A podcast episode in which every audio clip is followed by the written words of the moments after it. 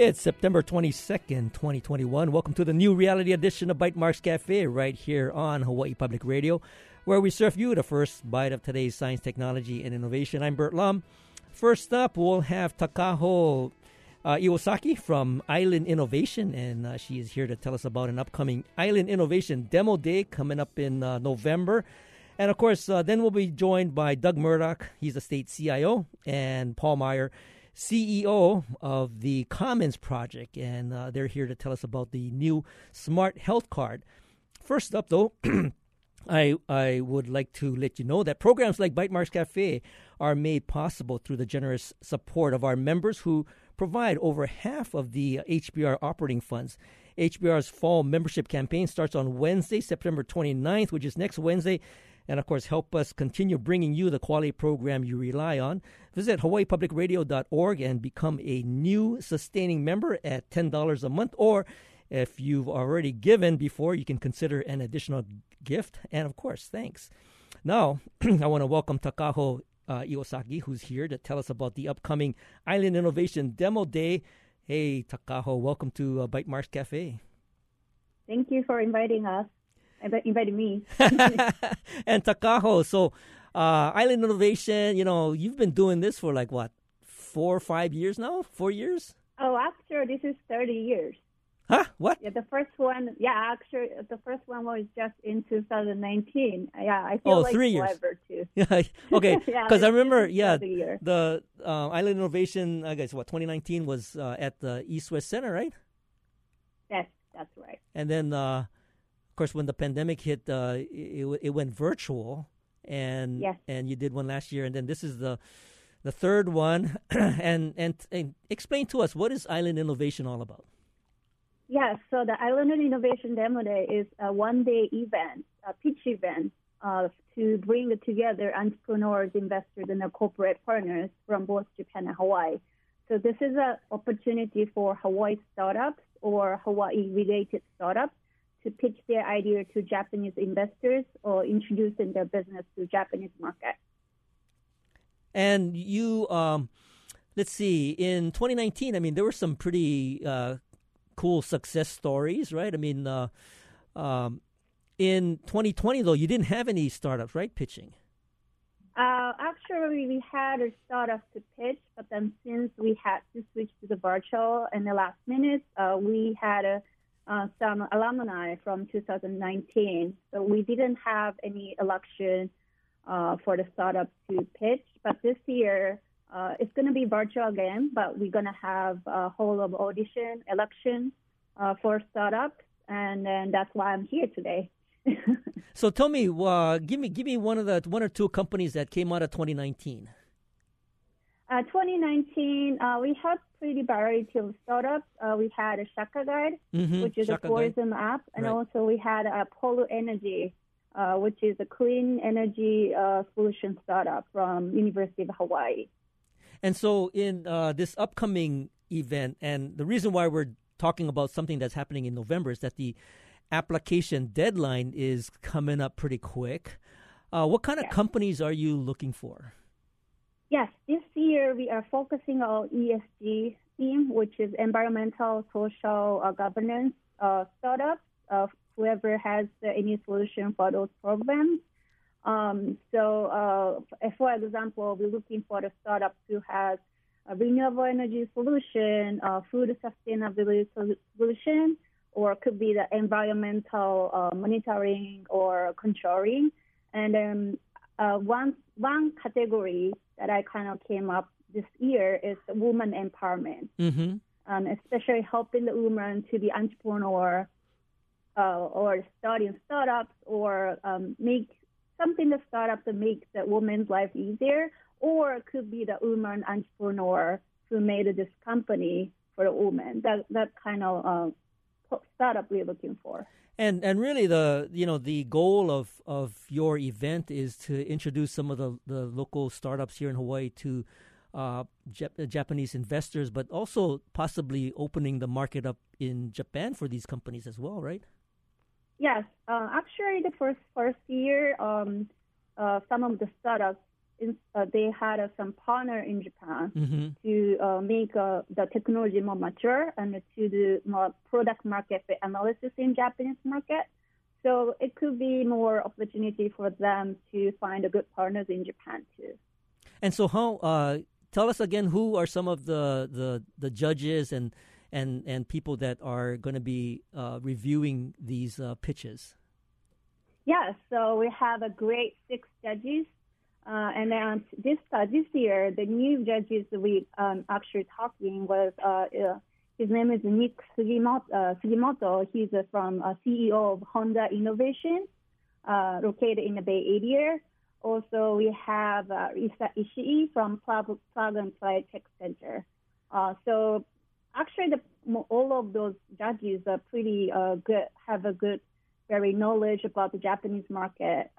Also, the both American and Japanese startups. Great, great. So the application deadline is coming up, right, in October. I guess, what, October 8th? Yes, it is. The application deadline is coming up October 8th. So if you're startups and if you're listening to this radio right now, please apply.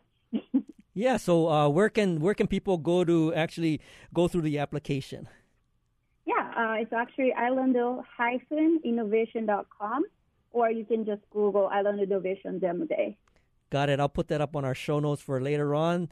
Mahalo, Takako, for joining us. Yeah, thank you so much.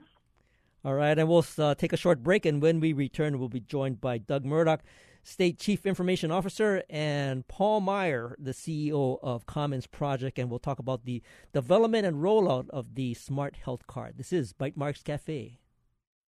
Support for Bytemarks Cafe comes from the HPR Local Talk Show Fund, whose contributors help Hawaii Public Radio sustain and grow its locally produced talk shows. Mahalo to contributor Anchor Systems Hawaii. Welcome back to Bytemarks Cafe on Hawaii Public Radio. I'm happy to welcome Doug Murdoch. He's the State Chief Information Officer, and Paul Meyer. He's the CEO of the Commons Project, and they're here to talk about the recent rollout of the Smart Health Card. And I want to welcome you both to Bytemarks Cafe. Aloha, Bert. Thanks for joining me. Hey, so... Doug, maybe give us a little background. I know that you've been heavily involved with the development of Safe Travels, and the whole site travels.hawaii.gov, and maybe give us a little timeline, I guess, on how did you get into the Smart Health Pass development side of things. So, take us on a little timetable. Trip here. Okay. Well, Governor came to us in July of 2020 and asked us to come up with an application to track travelers as they come into Hawaii during the COVID crisis. So we started working with, we talked to a lot of different vendors, we created a design, and we knew it was something that had to be, up all around the world, 24/7 availability, and able to grow really fast and include a lot of people because Hawaii has a lot of visitors during the busy time. So we started looking at cloud vendors and eventually selected Google and their partner Spring ML to help us develop the application. So we worked out the design and they started building right away. And it's coming up on its first anniversary, which will be October 15th. So far, we've had 7.2 million trips to Hawaii that were logged into Safe Travels. Always throughout the process, since October 15th of a year ago, we've been looking for ways to validate negative PCR tests and vaccinations once that started to happen, so that we could know that there wasn't any fraud in the process. So it's always been our goal to be able to validate with medical records, and our work with our research indicated that there were a few companies that gave us the best opportunity to have that fraud-proof validation. And, Commons Project and the Vaccine Credential Initiative looked incredibly promising. So we started working with them and incorporated them into Safe Travels with the Common Pass process and then eventually incorporated the Smart Health Cards at the governor's request. That's a great opportunity to kind of give Paul a chance to tell us, what does the Commons Project do, and how did you get into this sort of validation business? Well, the Commons Project started about 3 years ago out of the Rockefeller Foundation. We sort of basically started it because we thought there were digital services or the technologies that's incredibly transforming force in society, but usually brought in the world by like big tech companies and startups. And we thought that there was a need to create a different model, a kind of a nonprofit, to be able to build and operate digital services for public good. And that's why we started the Commons Project. But before the pandemic, we had built and launched a platform called Common Health, which is a sort of Android-based platform for people to collect, store, and share their health data on their phone. And then when the pandemic happened, we realized, oh, wait, there was this whole new reason why people were going to need to get their health data and be able to share it. And so we launched Common Pass. And as Doug mentioned, we've been, 6-8 months or longer that we've been letting travelers use Common Pass to pull their test results and then their vaccination records into Common Pass to be able to demonstrate their health status for the purpose of travel to Hawaii, among other places. And then we then realized that there was a need to create a new way to basically allow for the sort of secure, trusted exchange of vaccination records. And so we worked to create a group called the Vaccine Credential Initiative with partners like Microsoft and Apple and Mayo Clinic and others, and created this standard called Smart Health Cards, which is a way of basically digitally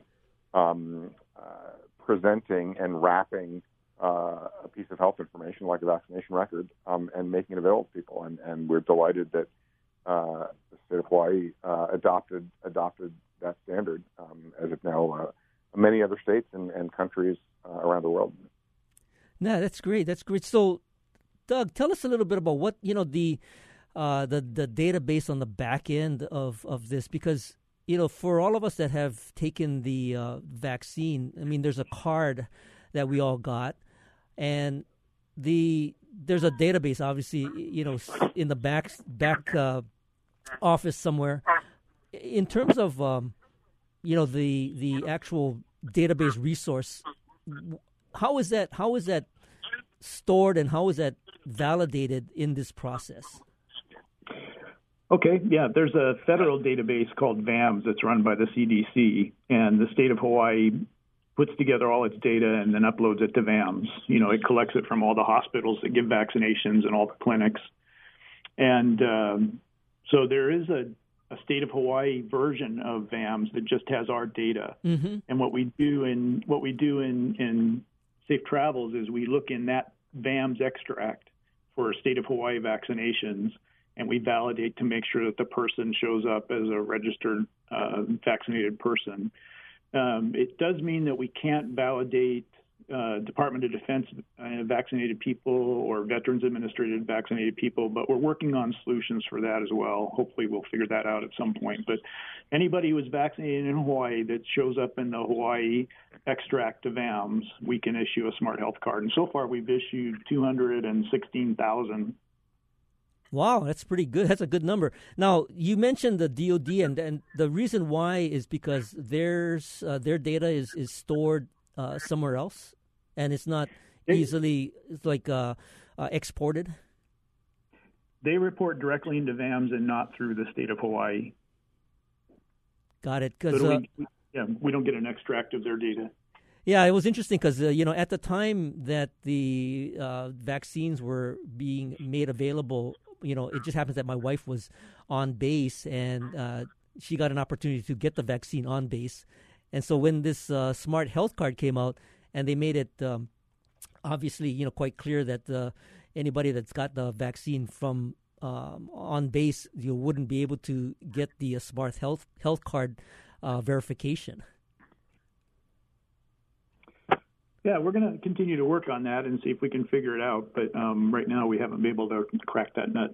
Yeah. Well, so in terms of the going through the process of getting your card and validating it in the system, I went through the exercise and it was pretty straightforward. You have your your card, you take a picture of it, you add whatever associated information like your name and birthday just to verify that that is in fact you.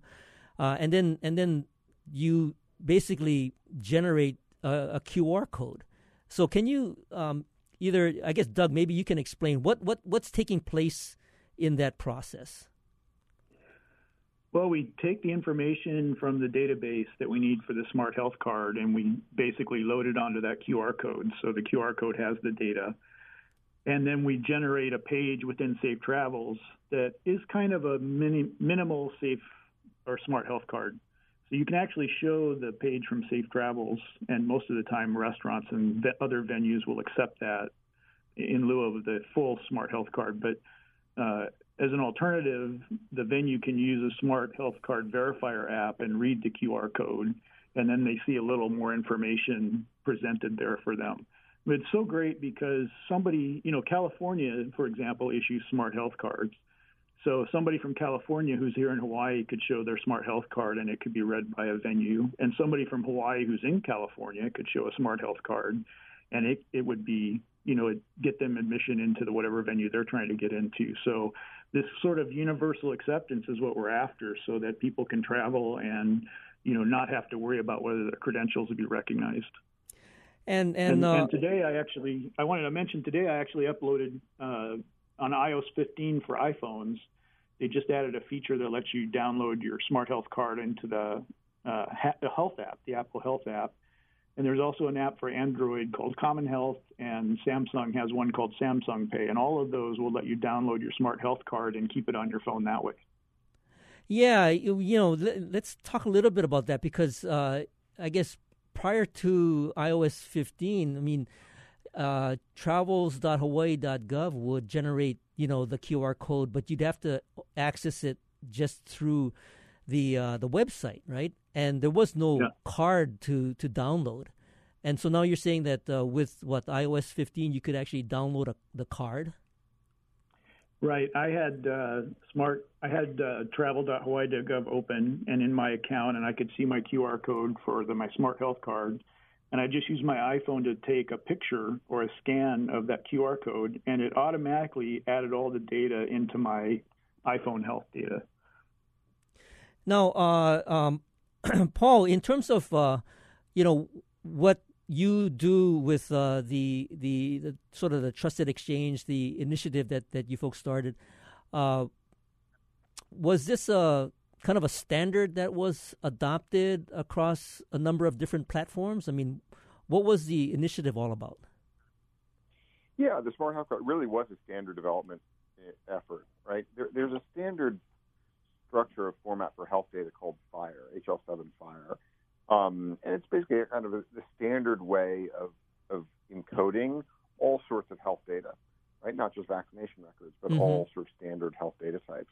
What we did, the work that became Smart Health Cards, was there's what you need with vaccination records, which didn't exist historically with the health data standards, was the ability to basically ensure that health data wasn't tampered with and create some provenance for the health data. And so the Smart Health Card is a standard that, again, lets you take a formatted piece of health data and put it like in a secure envelope that can't be tampered with.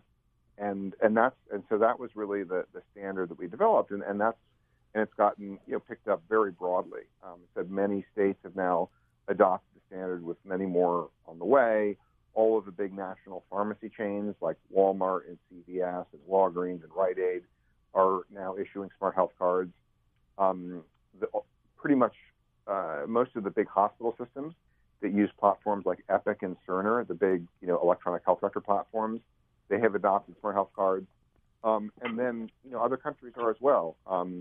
It began with some of the Canadian provinces, first Quebec and Ontario and British Columbia, and within a couple of weeks, basically all the Canadian provinces will be issuing Smart Health Cards. In countries from Rwanda to North Macedonia, and actually as of yesterday, the government of Japan has just adopted Smart Health Cards for their domestic for vaccine records. So to Doug's point, not only if you're, in Hawaii and you go to California, you'll be able to have your Smart Health Card scanned. But with Japan adopting it, the same will be true for travel to and from Japan. This is fascinating, and it sounds like we're just entering into this new frontier. I do want to get into a little bit more about what kind of data does this all capture besides just the vaccine card. We'll hold that thought. We'll be right back after this short break to continue our conversation with Doug Murdoch, State CIO, and Paul Meyer, CEO of the Commons Project. This is Bytemarks Cafe. Support for Bytemarks Cafe comes from the HPR Local Talk Show Fund, which helps Hawaii Public Radio sustain and grow its locally produced talk shows. Mahalo to contributor PCAT, Pacific Center for Advanced Technology Training. Welcome back. This is Bytemarks Cafe on HPR1, and I'm Bert Lum. And if you're just joining us, we're talking to Doug Murdoch, State CIO, and Paul Meyer, CEO of the Commons Project, and we're talking about the development and the rollout of the Smart Health Card. And right before the break, Paul was explaining the kind of the initiative, the standard, the ability to take health data and put it in a kind of a secure QR code, and be able to transmit that and have it read by the Commons Project application. And Paul, this sounds like a whole new frontier. I'm not in the medical business, so this is sort of all new to me. And having the chance to use the application for the vaccine card, it's captured the information that's on the card. But you're saying that this is there's a lot more there. The capability of this application is a lot more in terms of the information that's available, right? And it all depends on what the medical institution or whoever is creating the database wants to encode in this system. Is that correct? That's exactly right. And one of the reasons I think we and others are really excited about it, right? Obviously, right now, there's real urgency around COVID vaccines, right, because we're in the middle of a pandemic. But one of the things that we think is exciting about Smart Health Cards as an open standard is that it's extensible to other things, right? So, for example, California is working on using it to also make routine immunization records available in this format, right? I mean, before COVID, one of the real reasons people wanted access to get their health data or the kids' health data was to get their kids' immunization records, to share with school and camp, right? That was a good use case of why you actually needed access to health data. So, California is working on using the same standard for non-COVID vaccination records. But there are also all sorts of other potential uses, right? I mean, think about even something like a prescription, right? Yeah. A digital prescription that you want to be sure hasn't been tampered with, and it was a prescription for from this doctor for this patient for this medicine, and you want to be able to really simply verify that that hasn't been tampered with, and it's sort of a legitimate piece of health data. So there are all sorts of interesting future possibilities for the Smart Health Card standard beyond COVID, which is obviously everyone's urgent focus right now. So Paul, in terms of the QR code that gets generated, I mean, can you give me a sense of how much data is actually stored there? Because the QR code in and of itself looked a lot more complex than a typical, URL type of QR code. Well, yeah. So one of the things, I mean, the actual QR code does contain the data. So, for example, in the vaccination scenario, what dose, which vaccine was it? When was it issued, who issued it, and basically it's then signed by what we call the issuer. So in the state of Hawaii's case, it's the state of Hawaii basically signing and effectively certifying the information that's encoded in that QR code. But, if you got vaccinated at CVS, it might be CVS signing it, mm-hmm, or the Mayo Clinic signing it. So what's in that package of information, that QR code, is identifying information about the person, the actual health information, the doses, the lot numbers, and then the signature of the entity that is basically certifying that information encoded in the QR code.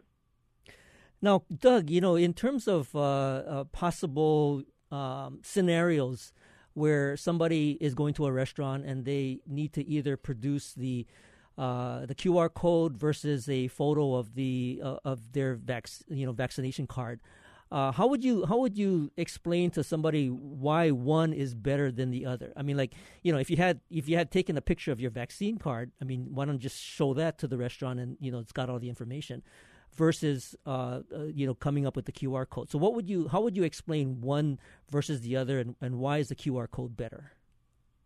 Yeah, that's a really good question. I think it's important to make sure everybody understands that the Smart Health Card is not required to get into venues mm-hmm. or restaurants.